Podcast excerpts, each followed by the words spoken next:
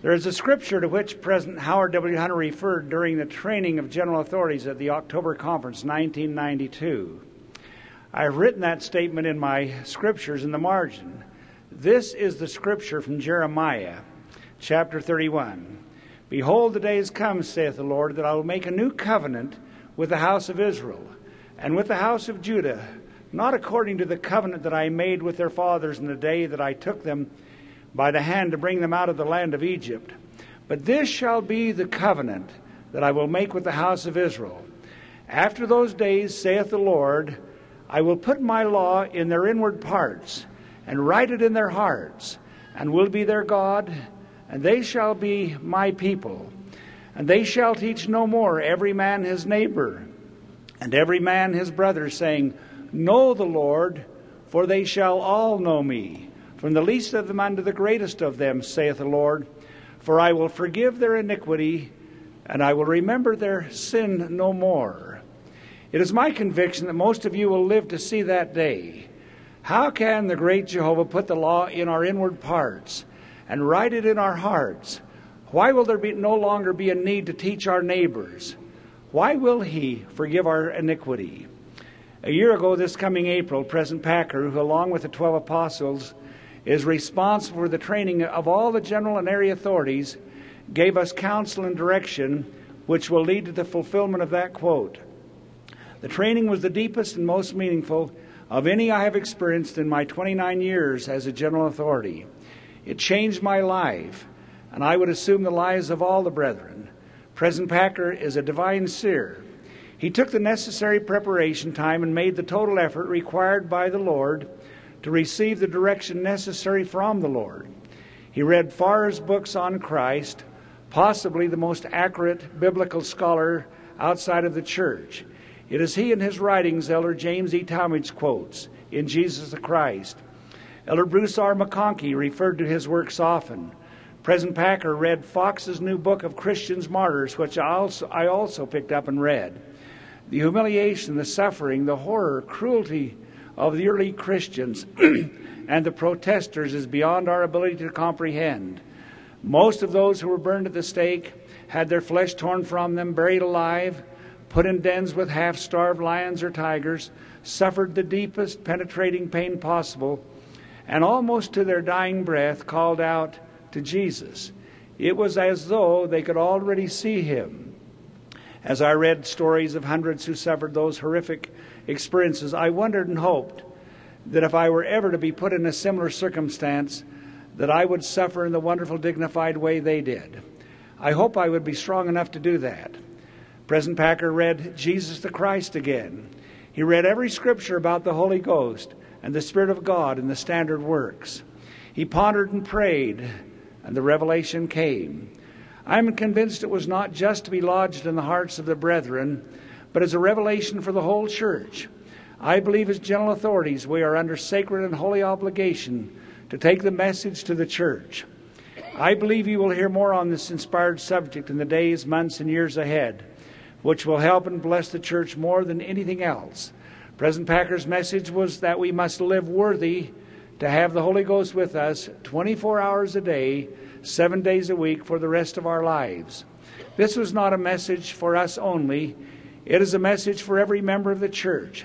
Can you imagine what would happen if every man, woman, youth, and child would live in such a way as to qualify? We could startle the world. Imagine 11 million members of the church now, then 20, 50, 80, 100 in the future, having that constant companionship of the Holy Ghost. It is my belief that President Howard W. Hunter, quoting that wonderful scripture in Jeremiah, knew that in a future day, not many years off, President Packer would help us prepare for the fulfillment of this wonderful blessing we have in store as we qualify. The second revelation of absolute and profound importance came to us as he and the twelve encouraged us to testify of the living Christ. You've read the declaration of the living Christ by President Hinckley, his counselors, and the quorum of the twelve. How often do we testify of the things we hold most precious and dear in this life? For some, it may, it may be occasionally, once a year, or once in a while when we are called upon to speak, or in a testimony meeting. We are true disciples of Christ. We ought to testify every day in every Latter day Saint home to our wives and husbands, to our siblings, children. These are the people we should love most on this earth. These are those we want to know the truth of this mighty work.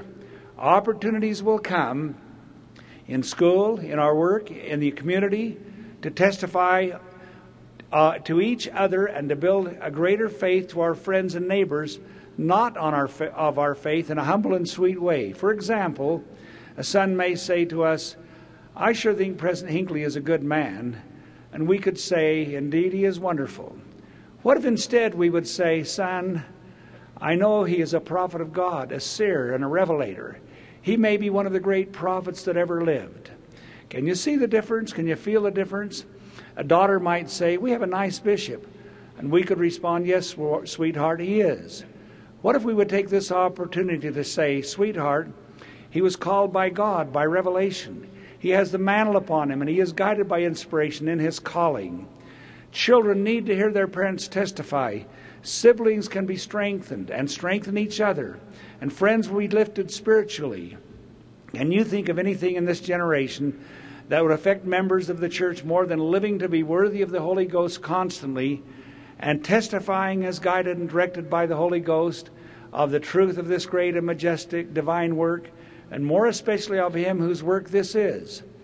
This is how we will put His law in our inward parts, and it will be written in our hearts. It is how our iniquity will be forgiven. Of course, when we live worthy of the Holy Ghost, it will have required repentance, submission, and meekness. Then we will have qualified, and then the Holy Ghost will inspire us to testify. And of course, forgiveness comes. The 93rd section of the Doctrine and Covenants teaches us the reality, the possibility of every worthy member of this church. Verily, thus saith the Lord, it shall come to pass that every soul who forsaketh his sins and cometh unto me, and calleth on my name, and obeyeth my voice, and keepeth my commandments, shall see my face, and know that I am the Savior said, Every soul, not just the brethren or especially privileged souls, but every soul.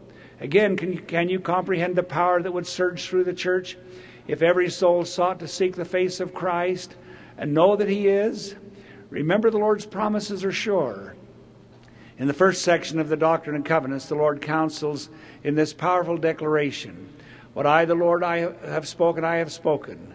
And I excuse not myself, and though the heavens and the earth pass away, my word shall not pass away, but shall all be fulfilled, whether by mine own voice or by the voice of my servants.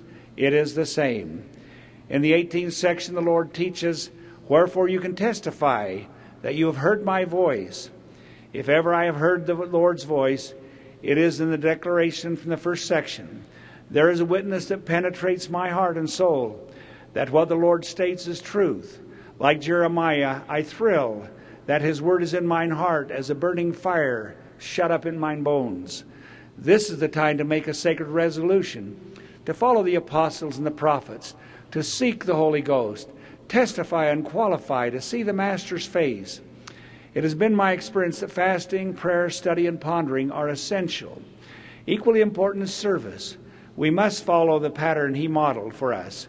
King Benjamin also said, And behold, I tell you these things, that ye may learn wisdom, that ye may learn that when you're in the service of your fellow beings, ye are only in the service of your God. And Francois Rene de Chateaubriand said, In the days of service, all things are founded. In the days of special privilege, they deteriorate. And in the days of vanity, they're destroyed. Henry Drummond, in an inverse way, helps us to understand the attitude of many both in and out of the church. He said, I live for myself, I thought for myself, for myself and none beside, just as if Jesus had never lived, as if Jesus had never died. No one can ignore Jesus, the Christ. His name may be profaned, he may be treated lightly as of no consequence, but he cannot be ignored. Napoleon Bonaparte, in speaking of the Savior, said, quote, Alexander, Caesar, Charlemagne, and I myself have founded great empires. But upon what did these creations of our genius depend? Upon force. Jesus alone founded his empire upon love, and to this very day, millions would die for him. I think I understand something of human nature. And I tell you, all these were men, and I am a man. No other is like him. I'm continue, continuing the quote. Jesus Christ is more than a man. I have inspired multitudes with such an enthusiastic devotion that they would die, have died for me. But to do that, it was necessary that I should be visibly present with the electric influence of my looks, of my words, of my voice. Christ alone has succeeded in so raising the mind of man toward the unseen that it becomes insensible to the barrier of time and space. Across a chasm of 1800 years, he makes a demand which is beyond all others difficult to satisfy. He asks for the human heart. He will have it entirely to himself. He demands it unconditionally, and forthwith his demand is granted. Wonderful, in defiance of time and space, the soul of man, with all its powers and faculties, becomes an annexation to the empire of Christ. All who sincerely believe in him experience that remarkable, supernatural love toward him. This phenomenon is unaccountable it is altogether beyond the scope of man's creative powers. Time, the great destroyer, is powerless to extinguish this sacred flame. Time can neither exhaust its strength nor put a limit to its range. This is what strikes me most. I have often thought of it. This it is which proves to me quite convincingly the divinity of Jesus Christ. Napoleon could not ignore him, nor can all the modern world leaders. By and by all shall know him, and the time will come when every knee shall bow and every tongue confess that Jesus is the Christ. Elder Maxwell witnessed he is not a one planet God. If we would be like him, if we are going to be able to testify in his name and of him, we must have the Holy Ghost.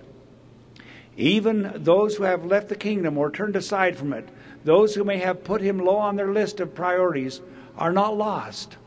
Job witnesses, For there is hope of a tree, if it be cut down, that it will sprout again, and that the tender branch thereof will not cease.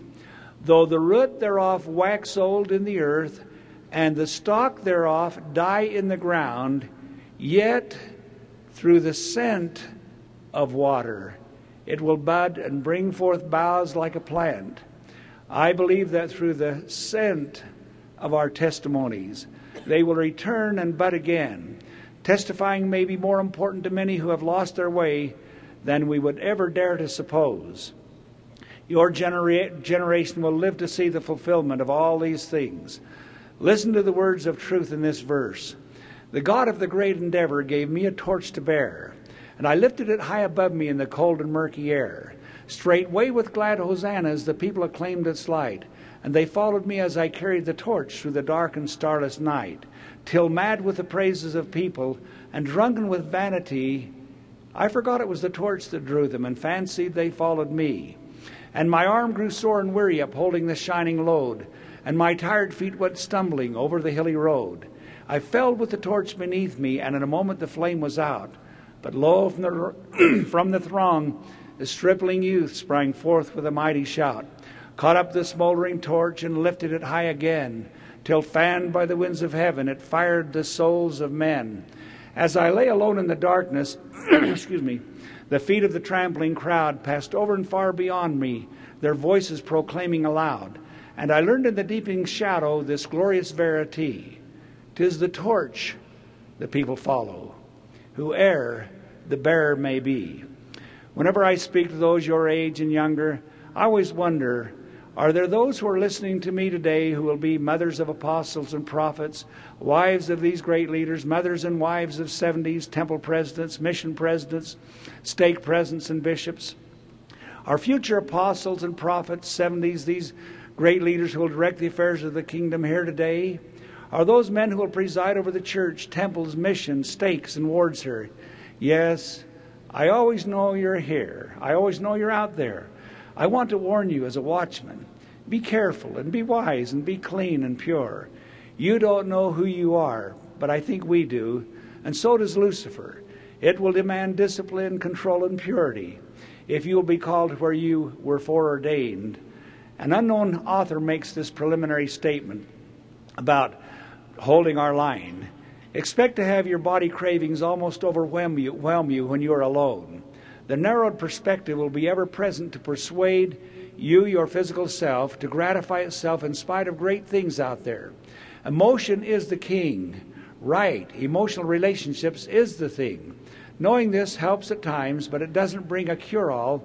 You have to have a strategy for handling this temptation. Perhaps the most subtle of temptations come to us when we don't recognize them as bodily appetites pushing for overemphasis. However, in the very clash of ideas, if we hold up our side in the battle, the truth arises. Opposition in all things needs to be strengthened from the righteous side. We need to oppose evil with good in order for the truth to emerge. We might look at temptation and say, as C.S. Lewis did with this unusual insight quote from C.S. Lewis A silly idea is current that good people do not know what temptation means. This is an obvious lie. Only those who try to resist temptation know how strong it is. After all, you find out the strength of the opposing army by fighting against it, not by giving in.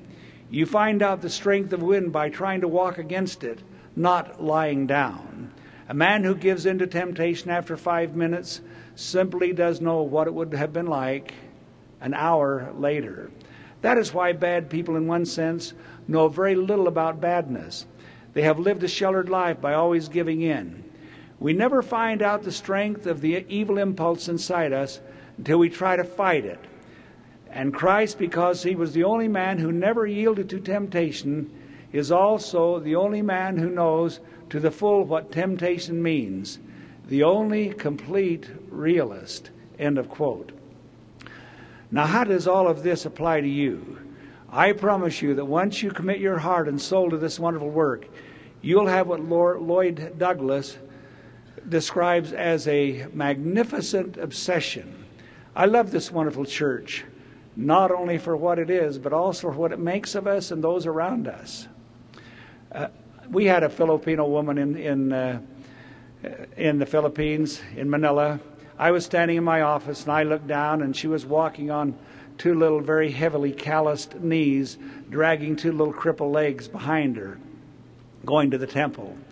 As I watched and then watched her go in, inside of the temple, I uh, called downstairs to Bishop Santos and I said, Bishop Santos, how long would it take you to get a new wheelchair and get it over to the temple? And he said, a little over an hour. And I said, Would you go out and buy a new wheelchair and take it to the temple? And then you'll see a woman coming out walking on her knees. I'd like you to present it to her. He was gone and came back, got the, with the wheelchair and put it behind a pillar of the temple at the, at the gates there. And as she came out of the temple, he said to her, Do you have a wheelchair? And she began to weep, and she said, No, I used to, but it fell apart, it wore out, and I'll never be able to afford one again as long as I live. He said, How would you like a wheelchair? And this wonderful woman then cried very hard. And he went behind the pillar and pulled out the wheelchair, and they lifted her up into it. I watched as they wheeled her across the street to the patron housing. And then, about a week later, about a week later, Bishop Santos came to my office and he said, uh, President Featherstone, we have a re- request for 200,000 pesos from a, a branch present down on a distant island. He said a little boy, a four-year-old boy, has brain a brain tumor, and uh, they don't know what to do. They went to the charity hospital and they put him on a one-year waiting list. And he said uh, they went to the Catholic Church, and the Catholic Church said they couldn't help them. And then they remembered that two years before they had been baptized into the Mormon Church. They only ch- attended church once, the Sunday they were baptized, and they have never been back but they're desperate and they need some help. The branch president knows that we can't grant the request, but he said, I need an answer for them. What do you think? I said, Let me look at the request. And I read it, and then I said, Bishop, if this was your son, we would do it. And if it was my son, we would do it. We're going to help this little boy. And I signed that request. Bishop Santos stood there, and the tears came to his cheek, this wonderful Filipino, and then the tears flowed down his cheeks, and he said, President Featherstone, We belong to a wonderful and a magnificent church.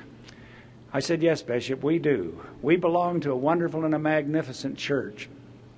I was down in Richfield, met a good friend of mine I met in San Antonio on the mission. His name is John, and John's eyesight is failing. He's almost blind, and they kind of needed a car for the family, and so he bought an old van, I believe, for $200 and thought he could make it work. It didn't run, and he bought the parts as much as he could afford, and then he finally, about three months later, the car still wasn't running, and he really needed the money back out of the car.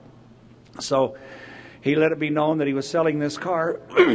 One of the good men down there went to him and said, John, I understand you're selling your van or the station wagon, whichever it was. And John said, uh, Yes, I am. And he said, Well, how much do you want for it? John said, I, I really like to get what I have into it. I've got $200 into it. I'd really like to get that much out of it. And the man said, $200, huh? He said, Would you take $300 for it? And then tears started glistening in John's eyes, and he said, Oh, that would be wonderful. Well, then how about 400 And then the tears came a little faster, and okay, this is my final offer. I'll give you 500 for it. God bless those kind of people. I'm so grateful for that kind of faith in the church. A Relief Society president was at dinner, and all of a sudden she jumped up and she said, I've got to go. And her husband said, Where are you going? And she said, I can't tell you. I'll be back later. And she was gone for about an hour. And when she came back, her husband said, What was that all about? And she said, I had the strongest impression. I had to go to the bishop's. I went over and knocked on the door, and the bishop's wife came to the door, and I said, Larray, I'm here. How can I help? And the tears flowed down her cheeks, and she th- put her head down on my shoulder and wept and wept. She said, You know, everybody loves my husband. He's the bishop, and they bear testimony about him on Fast and Sunday, and they talk about what a great man he is. I'm not sure anybody in the ward even knows I'm here, knows I exist, or even cares. I wondered even if God cared or knew I was here. And so I knelt down and prayed, Heavenly Father, if, if you know I'm even here, if you even care, please let me know.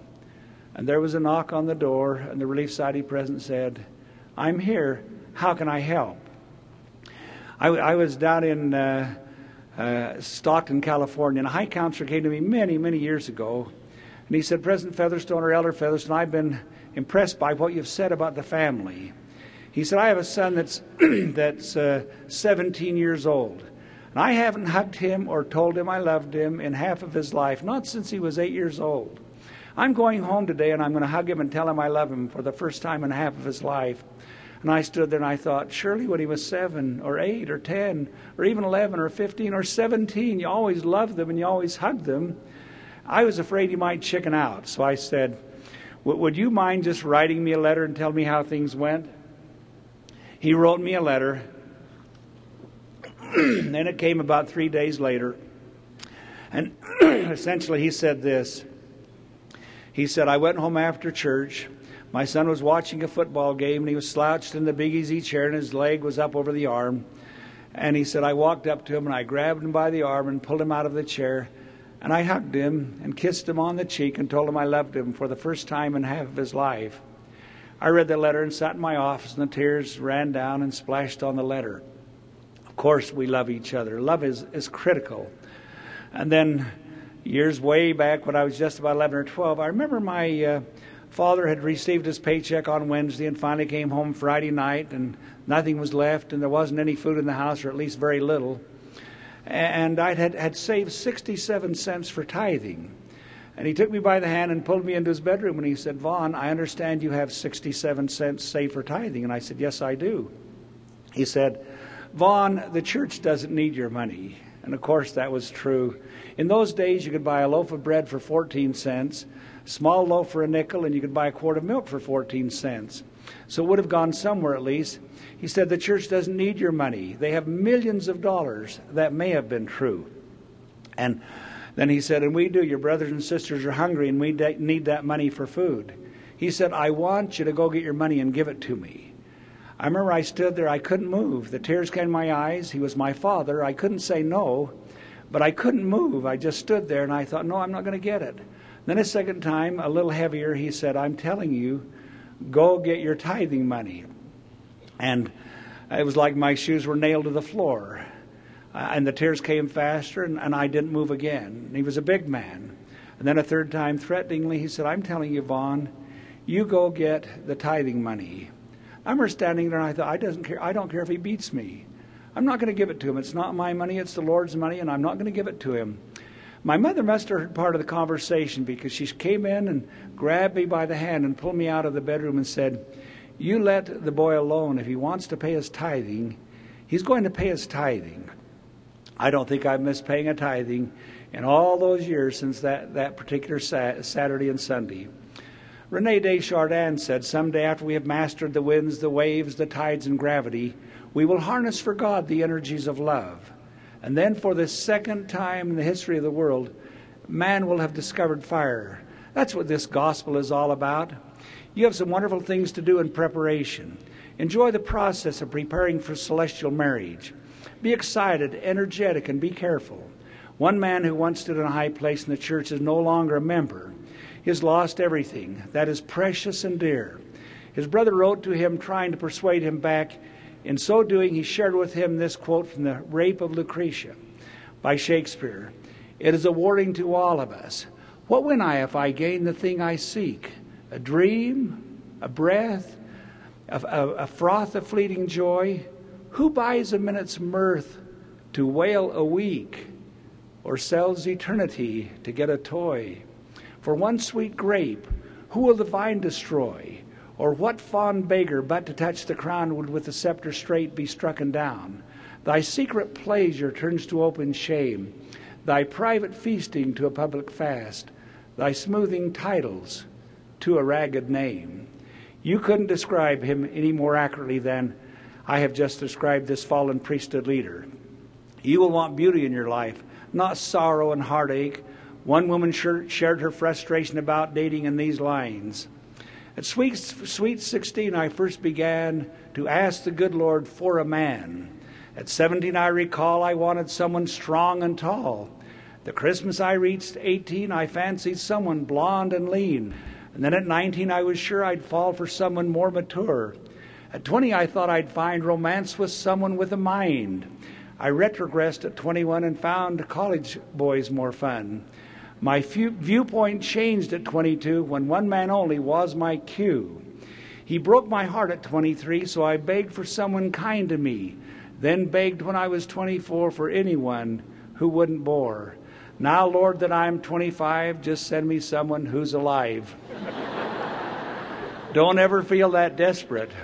Hope sees things as they are just around the corner. Someone else said whether you end up with a goose egg or a nest egg depends upon the chick you marry. I recently read of a, a man who asked his girl to wed. Go to my father, she said. Now she knew that I knew that her father was dead. And she knew that I knew the life he had led.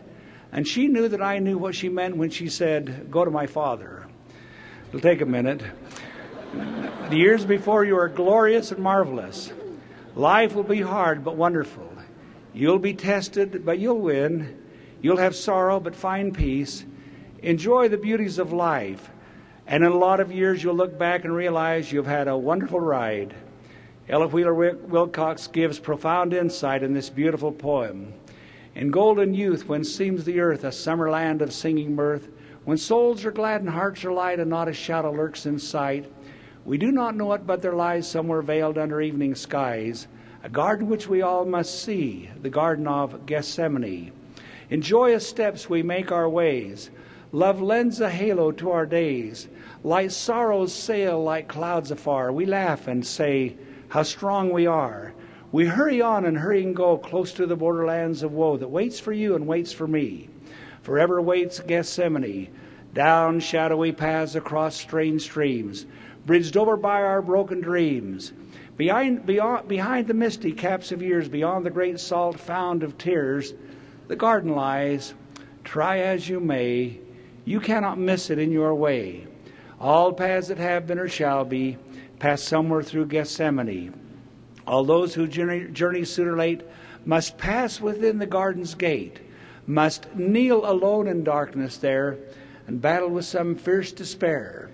God pity those who cannot pray, not mine but thine, who only say, Let this cup pass, and cannot see the purpose in Gethsemane. Yes, we will all have our personal Gethsemane type experiences, but that is okay. It is what life is all about. Along with the problems that drive you to Gethsemane, there will be the mountain peaks of joy that will compensate for every moment of innocent suffering. If you are faithful, the time will come when you will have married, merited this promise.